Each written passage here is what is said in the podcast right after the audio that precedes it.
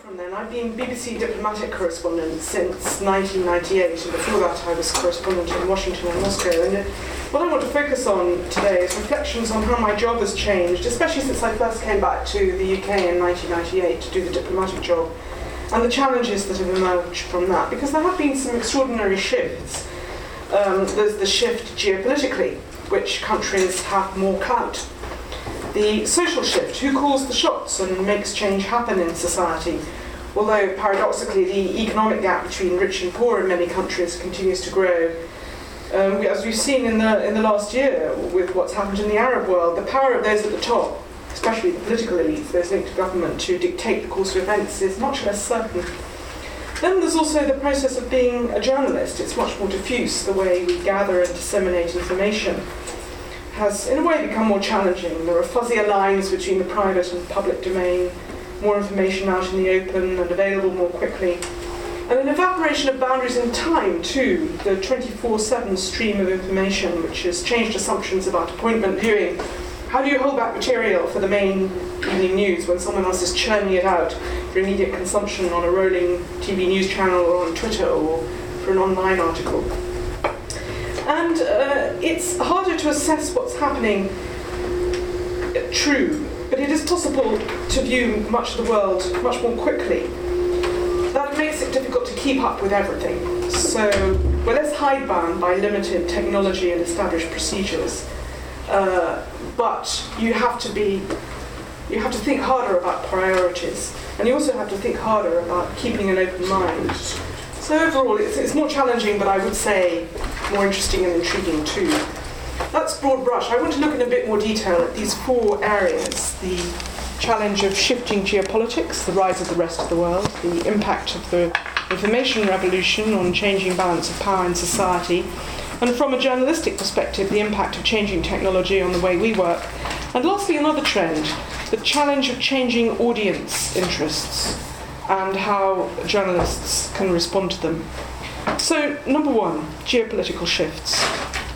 This is anecdotal. It's my personal point of view. It's not intended to be comprehensive or scientific, but I do think it's instructive to look back over the last decade or so. When I came back to London, end of 98 to 99, maybe it's too crude to say that it was a unipolar world, but it, it did feel as though we were in a post Cold War universe that was dominated by America um, the Clinton presidency seemed to be presiding over an era of prosperity and stability, despite the mounting debt problems and hidden financial flaws we now know about. The US seemed to be the force that was driving globalization, free trade, the rise of the internet, advances in science and technology. And I think at that point it did feel on the cusp of the 21st century as though the next century was going to be the American century. In fact, I must confess that I was involved in a Radio 4 series based on that premise is quite interesting when you think about it now. No one perhaps would say this is the start of an American century. But the West seemed to be in ascendancy, and there was an assumption that the rest of the world aspired to its values. And you had on the right um, Fukuyama and his triumphalist, triumphalist end of history thesis that with the end of the Cold War, socialism had been vanquished, there was no argument anymore ideologically. And if you like, on the left, although he wouldn't call himself the left, Joe Nye's concept, also from um, uh, the US academia of soft power. That there's no need to force people to do things through hard power anymore. You just simply have to encourage them to want what you want. And the presumption by all in that was that the US and its allies in the West had a role to play in spreading liberal democracy, removing dictators, strengthening market economy to deliver growth globally, and thereby deliver prosperity for all. And with that assumption came a view that the way to tackle ills like global poverty was top down, from rich nations to poor. I used to go to G8 summits every year, the get together of the haves, to promote and celebrate growth in their own economies, but also to counter their critics by coming up with policies to forgive and forget debt uh, for the poor.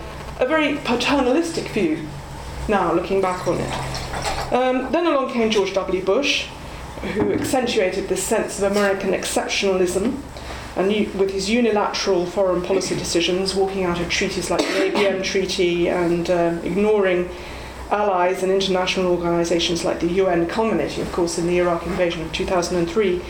So the sense was that the US was the most powerful country in the world, it could lead it, it could impose its will on it. And interestingly, from here in London, as a diplomatic correspondent looking also at British foreign policy, I think a decade ago we also too had a feeling Britain was a leading country in the world. It was part of this pattern. We were among the top dozen of biggest economies in the world. We were a key. Do- Britain was a key diplomatic player. It was in the UN Security Council G8. It was a major player in both the EU and NATO, which, although large, were not as unmanageably large as they were to become later. And if you look, for example, at um, Britain's role in um, one area, very active policy at the time, Middle East peace. Um, President Clinton was negotiating, bringing leaders to his Camp David retreat to try and get a peace. That was still being conducted by, bilaterally, and London was an important stopping off point. I remember one Israeli diplomat saying to me at the time, We like to come to London not just um, because you're a close neighbour of a close partner of the United States, but because we can find out what the United States thinks before it yet knows it. the argument that Britain, you know, of clever player in the Middle East, could whisper in ears in Washington. Uh, and if you look at what was happening at the time, UK diplomacy was a driving force. It was with the French, um, it was uh, the UK that drove the diplomacy failed diplomacy, but still important, that led to the NATO intervention over Kosovo. Um, as I said, in the Middle East, it was on the fringes of Clinton's attempts to forge a new Middle East peace deal. And after 9 11, um, uh, visits to Iran by Britain's Foreign Minister of the time, Jack Straw, with his French and German counterparts to engage the then Iranian regime, uh, was an important diplomatic initiative from Britain, which has now evolved into the current twin track nuclear policy uh, being led by um, the EU on Iran. And Britain was a player in Iraq in the policy search to contain Saddam Hussein first, and then, of course, joining the US in the Iraq invention, invasion. Of course, part of this was this, this general belief um, that Britain shared with America that it had an obligation to make the world a better place. So I think partly one can say it was due to the leader of the time, Tony Blair, had an almost messianic interest in humanitarian interventionism laid out in his Chicago speech of 1999. But it reflected the spirit of the times, too, an obligation, I think, after the end of the Cold War to show leadership and in an increasingly globalized world to take responsibility for the less fortunate. And um, after the end of the 90s, a dismay, a sort of guilt at the failure to respond adequately to the violence in the Balkan Wars and the Rwandan genocide. So it wasn't just Blair's compulsion to intervene, sometimes with success. Remember how UK troops went into Sierra Leone to save or to rescue UN soldiers who'd been taken hostage. But there was also a broader shift at that time at the United Nations, the new responsibility to protect clause that was adopted to sanction interventions across borders in the name of humanitarianism. So that was the that was how the West was, and the rise of the rest. If you roll back ten years, it's hard to believe it now, but it was still barely imagined. Russia was recovering from Soviet collapse. It was in the final days of the Yeltsin presidency, in disarray following the ruble crash in 1998. Mortality rates for men were, I think, the lowest in the developed world. And people would speculate on the highest mortality. Mortality, yes. Yeah. They, they died younger yeah. than anywhere else in the, the developed world. And people used to speculate on how could it survive until 2005 when its foreign debts would come due and surely the infrastructure would collapse. China had not yet begun its economic rise, and similarly, there were predictions that it could face possibly dangerous social unrest if it was unable to deliver the resources to its growing population. The other so called Asian tigers were faltering, there were financial crashes in Thailand and South Korea. India was still largely seen as a poor country, looming large in statistics on global po- po- poverty and illiteracy. And even though India and Pakistan both joined the nuclear club in 1998, testing their weapons, uh, it wasn't seen as perhaps it should have been as a sign of the change of balance and security power. It wasn't seen part of a bigger pattern uh, where dangerous precedents could be set. Both countries were rewarded within the next few years by better relations with the United States, a fact which North Korea and Iran, no doubt, are noting closely now. And if you look at the other nations who seem so much more prominent now, the BRICS, other, the other BRIC nations, Turkey, Brazil, and other mid sized countries, they were only just or not yet emerging the Middle East was focused above all on Saddam as a regional troublemaker. The price of oil was still relatively low, so the enormous sovereign wealth fund um, uh, stashes that uh, oil and gas producers in the Gulf and elsewhere haven't yet become so dominant. So the question is how and why did all this shift? Um, that's for historians to analyse properly, but my anecdotal sense is that the most dramatic point, not surprisingly, was the readjustment in security assumptions in the West after 9 11. So, um, and f- followed by the Iraq War. Um, I note that nowadays President Obama's people talk about the, they, they say, a decade of war that is coming to an end, by which they mean Iraq, US withdrawal, Afghanistan, predicted withdrawal, and the severing of Al Qaeda's leadership with the death of Osama bin Laden. You could argue we're about to enter a new era of more troubling security problems with the return of a new nuclear standoff in the Gulf between Iran and Sunni Arabs. Who knows what North Korea might do? Pakistan's leadership uncertain. Growing tensions as Washington reasserts itself against China in the Asian Pacific. You could, you know, you could argue we're on the verge of a new nuclear age uh, which will mean that the 9 11 terror saga will seem like a sort of walk down a, a, a side street, not a game changer. But in its time, it did alter perceptions and priorities. There was a new world of asymmetrical threats that was no longer theoretical. It wasn't anymore about who had the biggest and most nuclear weapons if someone could fly a plane laden with fuel into a skyscraper and traumatize a superpower. Ideology was back, you couldn't be complacent about Fukuyama's end of history claim anymore. Uh, the liberal democracy and market economy model had won when there's a growing awareness that to challenge Al Qaeda, properly, you had to challenge its appeal as well as its ingenious tactics and stop its ability to enlist new recruits. Uh, so you had to expose the destructive force of its ideas as well as track down its operatives and forestall its operations. And above all, the idea was undermined that the US, and by extension its allies, were the undisputed leaders of the world and were its desired destination. This was n- no longer just an object of envy, envy, but an object of anger. So the soft power model was no longer as simple as offering a world of Western t shirts and pop music and democratic values.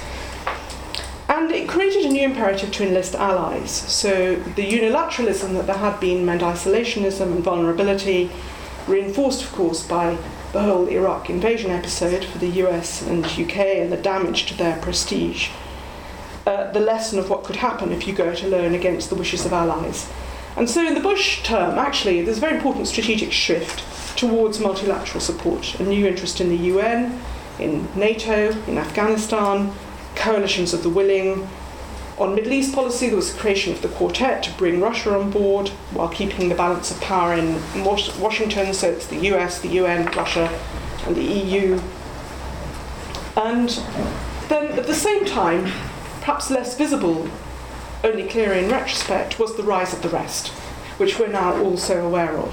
Incremental, but of course pivotal. China joining the WTO, remarkable growth that exploded with profound consequences for everyone.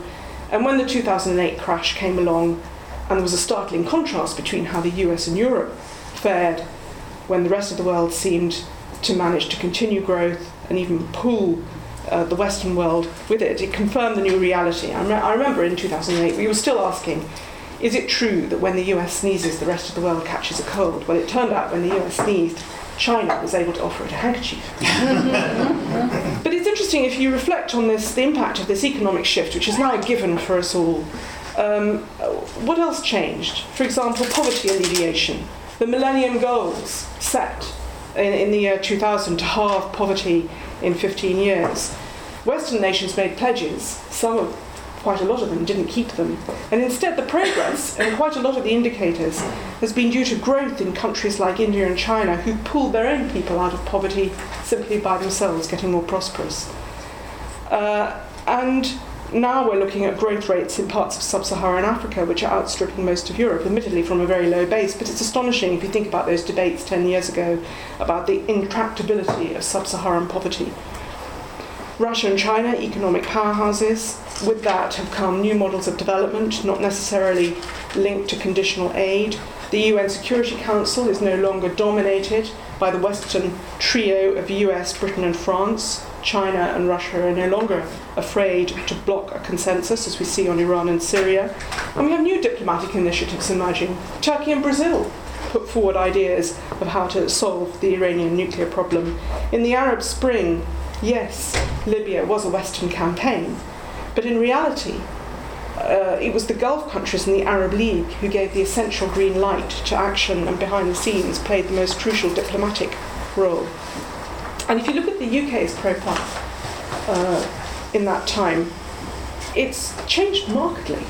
And actually, if you look at the um, just Middle East, um, the arrival of the quartet was symptomatic of how changes in structures of decision making to incorporate multilateralism have really affected Britain. So, uh, change in two structures actually, because. Sorry, Bridget, just remind us who are the members of the quartet? Quartet the US, the United Nations, the EU, and Russia. So, um, the EU is representing 27 countries. That's 127th for Britain, and only one quarter of the quartet. So, quite a small voice for Britain, uh, arguably, uh, uh, if you, if you break down the equation.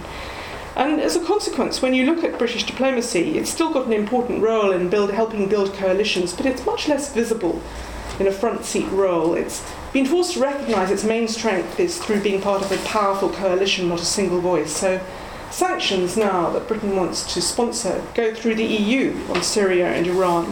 If it tries unilateral, it can lead to unhappy consequences. Look at its spat with Russia over Litvinenko which wasn't backed up by its EU colleagues.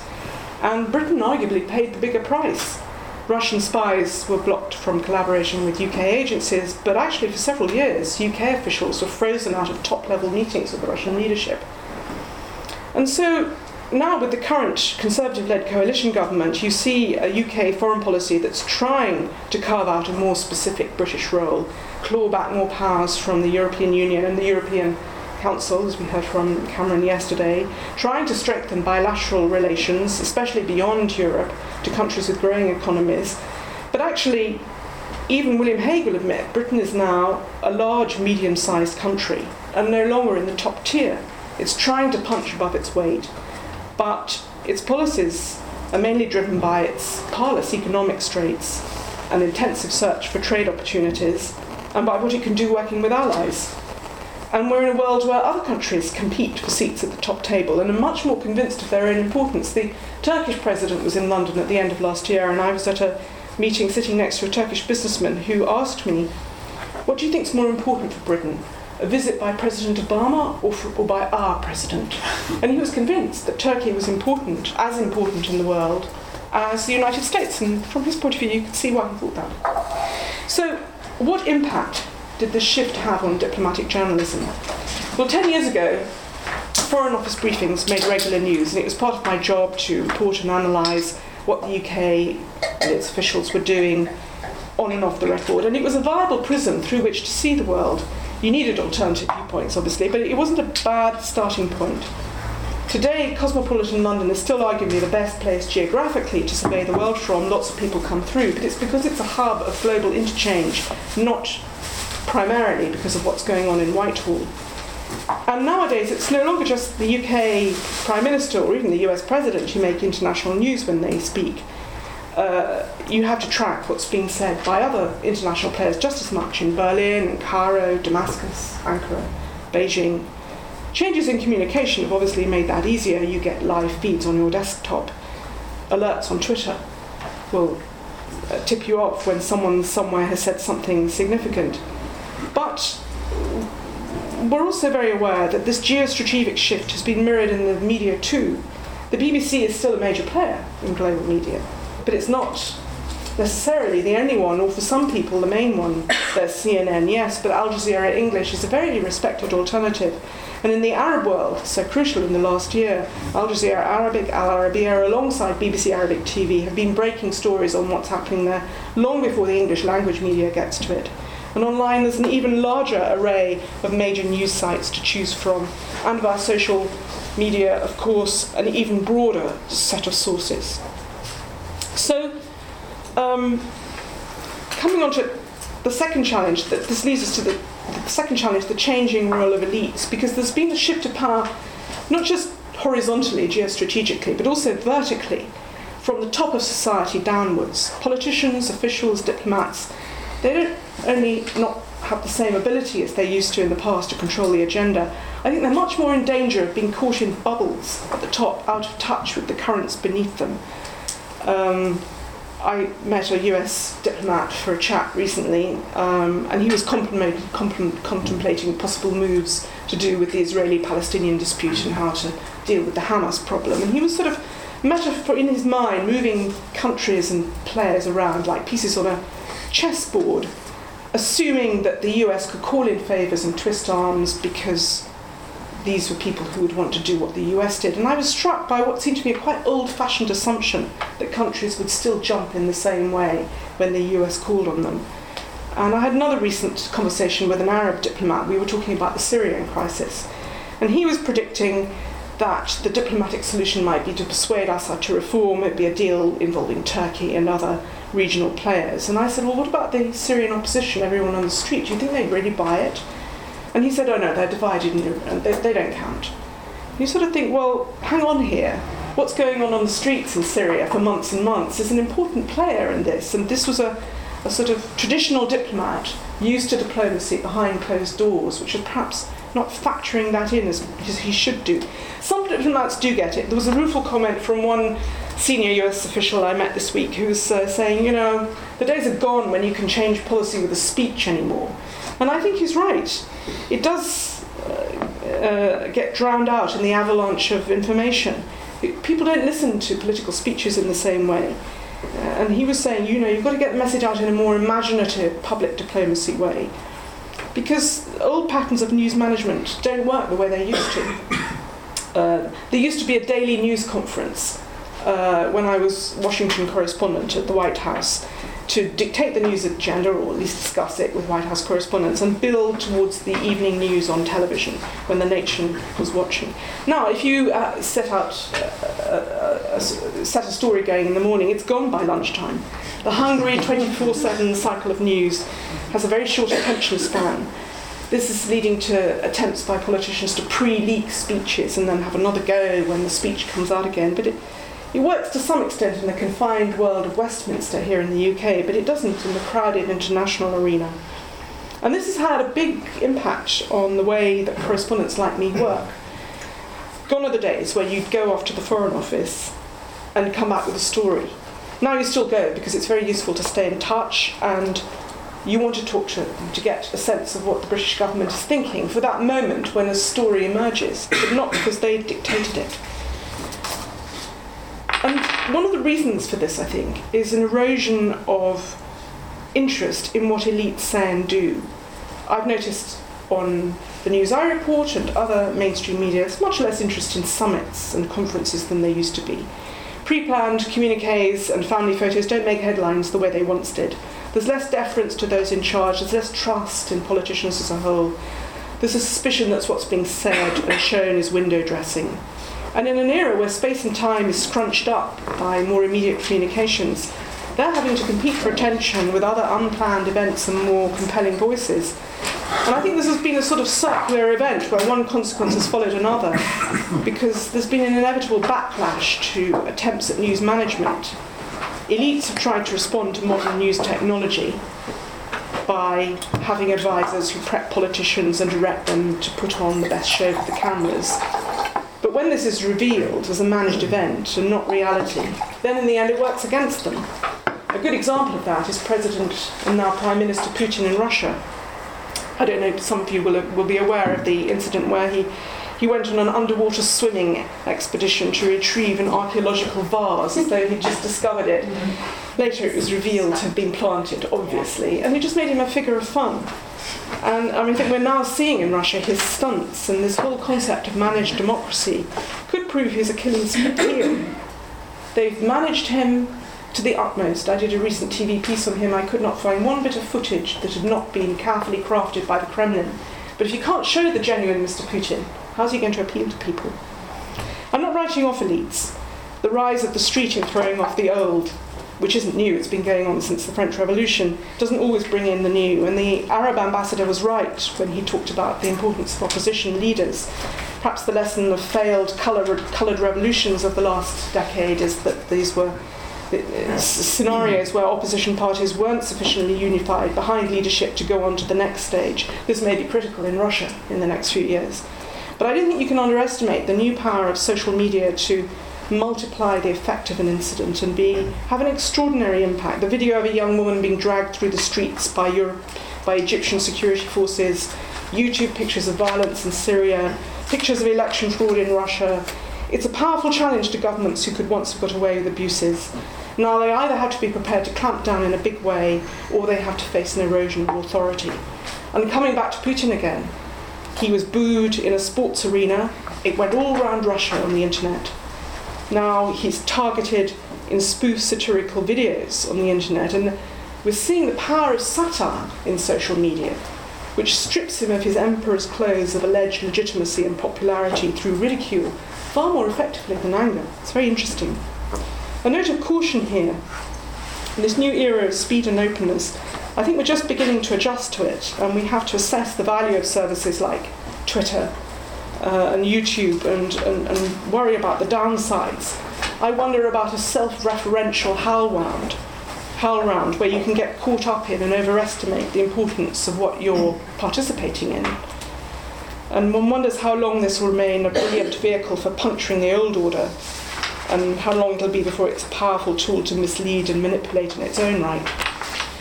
Um, I sort of run out of time, so I'm just going to skip through the, the last things I had to say, which is number one, how much technology had changed, which is obvious in a way, I've talked about it, the 24 7 cycle. You have another 10 minutes if you, if you need it, yeah? Yeah. If you, uh, Um, if you finish it in, say, 10 minutes, that would Yeah, I think it's okay. Um, it, it, this immediacy of information and, and the means to deliver it for a journalist is, of course, very welcome. You get a Twitter alert telling you in some crowd somewhere an incident has happened and you need to check it out. You get some new information, you can fire off a quick line to the newsroom and it's dispersed to all outlets. We've just at BBC set up a new system called Quickfire to streamline something from the field straight into the system all, all throughout our internal network. I compare that with when I was in Ukraine in 1989 when I first became Moscow correspondent. I went to cover an opposition demo in uh, Lvov, Lviv, as it's now called, and checked into the local hotel and said, Can I book a line to London? No mobile phones in those days. And they said, Yeah, that'll take three days. no,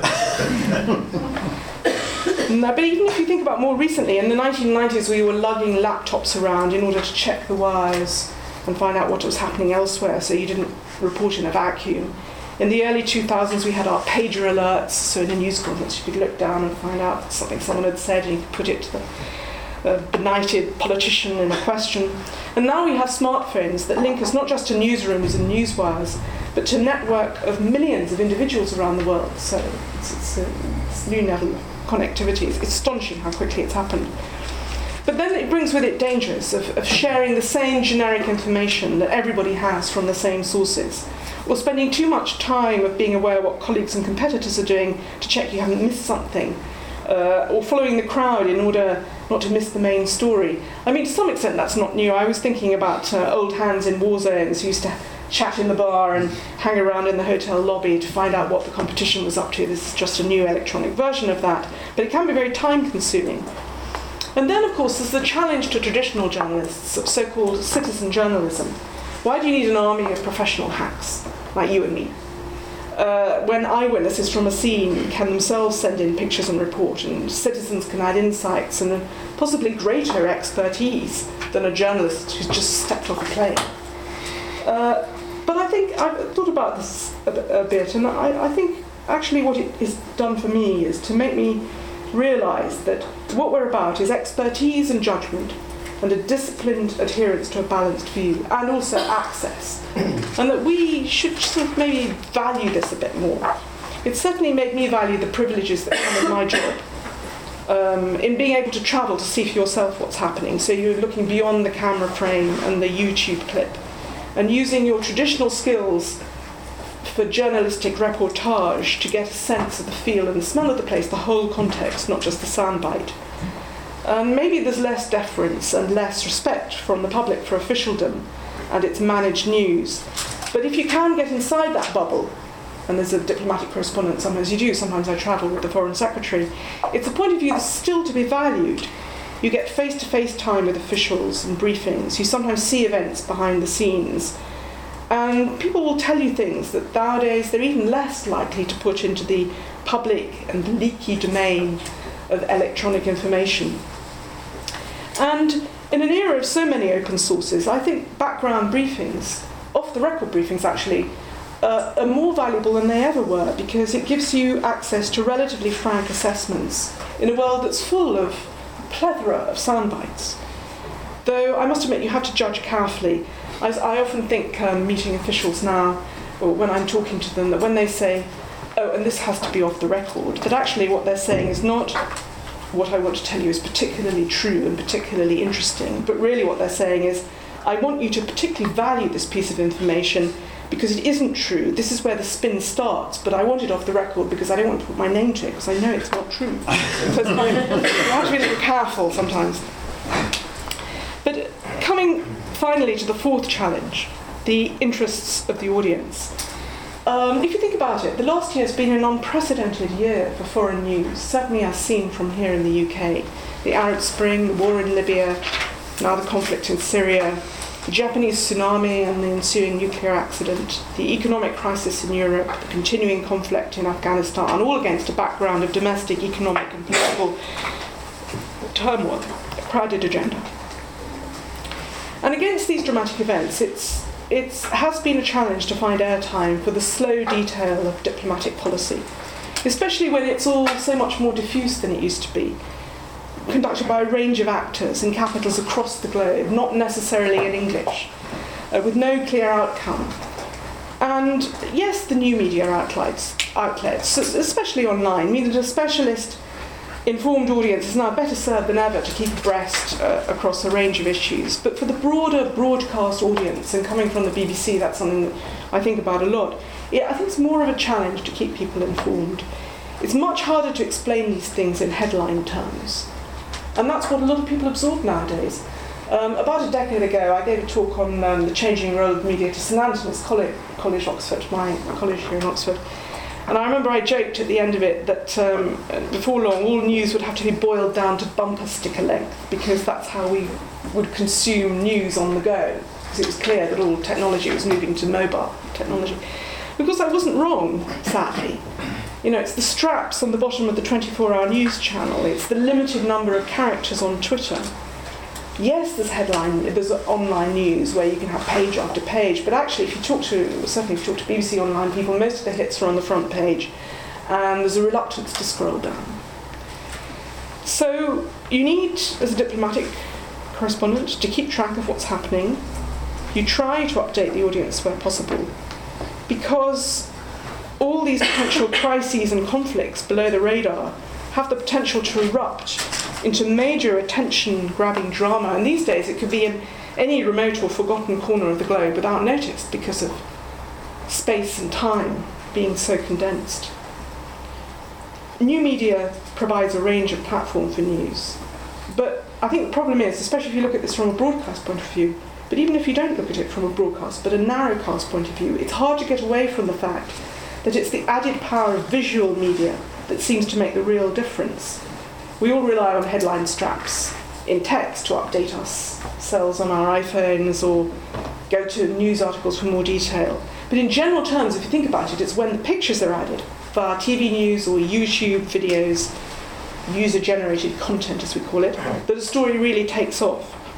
And the dilemma is that this technology means that these live pictures and reports from the remotest corner of the world can be beamed straight into a living room or onto your smartphone in clearest quality, and you can follow and immerse yourself in the unfolding drama.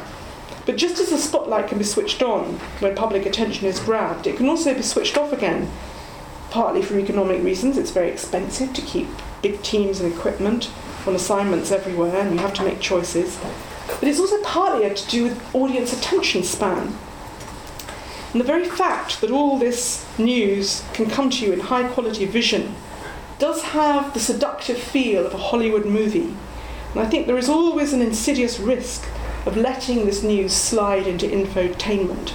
You want the story to move on, you want it to reach a conclusion. If it doesn't, and every day doesn't change much, then something else will take its place and it will be forgotten. And uh, think of uh, what happened last year when the Libya conflict took off. Suddenly attention was turned away from what was happening in Bahrain, in Pearl Square, making it easier for the Gulf authorities to crush the protest. A Syrian government spokesman said to me recently, you know, Assad will be all right, he can hang on. International attention will eventually get tired of it, and then he can do what he needs to do. So the media has to do more than just entertain and engage. It has to keep abreast of all these things below the radar. But it also has to be aware of its potential to act as a player. I know that BBC News editorial management is very aware of this and is thinking hard how do you counter the deadening effect of a story which is not going anywhere. And we constantly try to be aware of our role uh, as a potential interactor in what's going on and not just observer. So, in conclusion, I would just say yes, it's less clear cut now than 10 years ago what to priorities, what to prioritize, how to call developing crisis. It's less black and white what judgments you should make. I remember when I was a correspondent in Moscow, I once got rung up by the Bush House newsroom, this would be about 1990. Sunday afternoon, uh, not much about. I was hugely relieved because it was a very busy job. And uh, the editor in the newsroom said, Bridget, can you please find us a story? We, we need a fourth news headline. And I said, well, I can't just conjure up a story for you. And he said, no, no, no, no. Uh, we take the view, you know, we're in the Cold War, and the biggest threat to the world is nuclear weapons. So at any one time, we think one of our headlines should reflect something from Moscow. So go away and find a story. Well, it's not like that anymore. it's more challenging than ever, though. But I think as far as technology goes, we need to remember that we're still in transition. We're learning to grapple with the implications of how modern journalism fits into these changes, both technologically and politically. That the media isn't just an observer to report and filter, it's increasingly caught up in the process as a player. But that leaves me with the final thought that that must be very good business for you here, David, at the Institute of Journalism. Bridget, thank you very much.